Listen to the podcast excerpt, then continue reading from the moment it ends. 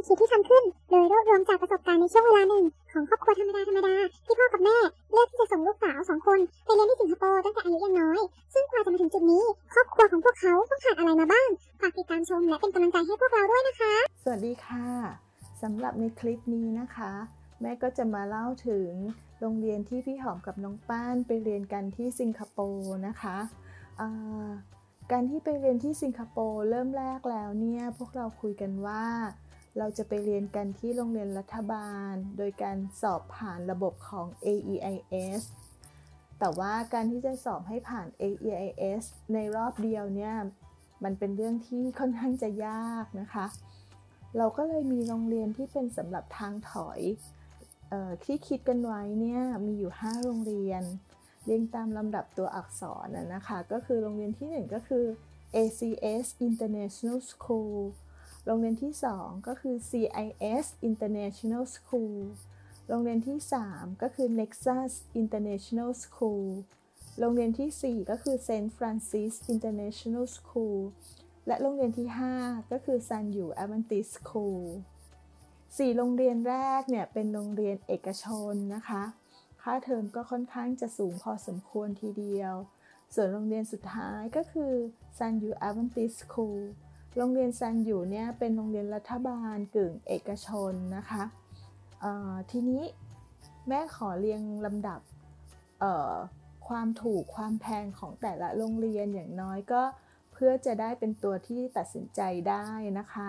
เรียงตามอันดับหนึ่งก็คือโรงเรียนที่แพงค่อนข้างจะแพงทีเดียว ซึ่งในสมัยที่พี่หอมกับน้องปั้นไปเรียนเนี่ยค่าเงินบาท ต่อสิงคโปร์ดอลลาร์เนี่ยอยู่ที่ประมาณ 22-23 บาทต่อ 1 สิงคโปร์ดอลลาร์นะคะอะโรงเรียนที่ 1 ที่แพงค่อนข้างแพงสำหรับพ่อกับแม่เลยก็คือ CIS International School โรงเรียนนี้จะสอบทุกๆ 2 สัปดาห์นะคะอยู่ที่ประมาณ 40,000 สิงคโปร์ดอลลาร์ต่อปี โรงเรียนที่ 2 ก็คือ Nexus International School อันนี้เท่าที่แม่ทราบก็คือค่อนข้างจะสอบบ่อยนะคะ สอบทุกวันพุธกับวันศุกร์นะคะน่าจะปีหนึ่งน่าจะ 4 ครั้งถ้าจำไม่ผิดนะคะ อยู่ที่ประมาณ 36,000ดอลลาร์สิงคโปร์ต่อปี โรงเรียนที่ 3 ก็คือ ACS International School ACS เนี่ย อยู่ที่ประมาณ 29,000 เหรียญสิงคโปร์ดอลลาร์ต่อปี แล้วก็เซนต์ฟรานซิสนะคะ อยู่ที่ประมาณ 19,200 เหรียญสิงคโปร์ดอลลาร์ต่อปีสำหรับซานอยู่ ถ้าแม่จำไม่ผิดนะคะ สอบปีละหนึ่งครั้ง อยู่ที่ประมาณ 17,000 เหรียญสิงคโปร์ดอลลาร์ต่อปี การที่จะสอบเข้าโรงเรียนแต่ละโรงเรียนนั้น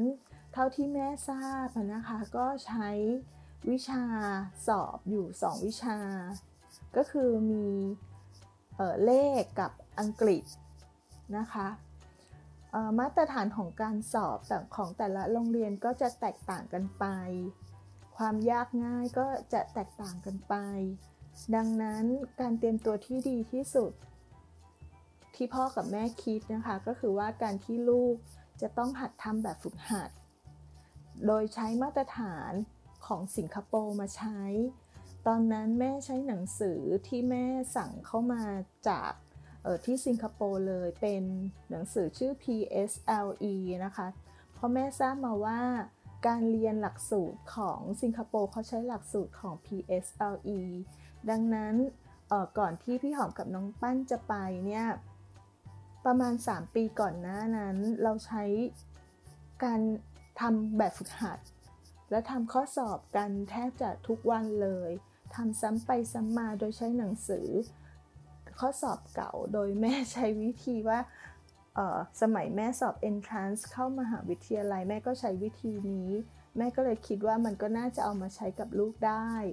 เราก็เลยทำข้อสอบกันไปซ้ำไปซ้ำมาอ่านโจทย์ซ้ำไปซ้ำมา ซึ่ง แม่ก็ต้องขอบคุณลูกด้วย เพราะว่าลูกทั้งสองคนเนี่ยก็มีความพยายาม มีความมานะ มีความอุตสาหะ แล้วก็ไม่ถอยเลย ไม่ท้อด้วย พยายามทำถึงแม้ว่าแม่ก็รู้ว่าลูกก็เหนื่อยจากการเรียนที่โรงเรียนมาแล้ว แต่ลูกก็ยังต้องมานั่งทำข้อสอบแบบฝึกหัดเก่า ราะว่าลูกรู้ว่าเป้าหมายของลูกและเป้าหมายของพ่อกับแม่นั้น เป็นเป้าหมายเดียวกัน เราต้องพยายามสอบเข้าโรงเรียนรัฐบาลให้ได้นะคะ ซึ่งการทำข้อสอบแล้วก็แบบฝึกหัดนั้นสำหรับแม่แล้วเนี่ยเป็นเรื่องจำเป็นนะคะ เพราะว่าถ้าเด็กได้คุ้นเคยกับหนังสือและข้อสอบของของเขาอะนะคะ จะทำให้วันที่ไปสอบเนี่ยเขาจะ ไม่ตื่นเต้น แล้วก็รู้ว่าแนวทางของข้อสอบมันนั้นจะเป็นยังไงอะนะคะ อันนี้ก็เดี๋ยวจะแม่จะขึ้นชื่อหนังสือให้ละกันนะคะ แล้วคุณพ่อคุณแม่ก็ลองไปเสิร์ชดูว่าวันที่ลูกเราจะไปสอบนั้น เราควรจะเตรียมตัวกันอย่างไรบ้าง จริงๆแล้วการเตรียมตัวนั้นแม้ว่ามันไม่ใช่ลูกเตรียมตัวอย่างเดียว พ่อกับแม่ก็ต้องเตรียมตัวด้วยเหมือนกันนะคะ เดี๋ยวสำหรับคลิปหน้าเรามาคุยกันว่า พี่หอมกับน้องปั้นได้โรงเรียนอะไรนะคะ สวัสดีค่ะ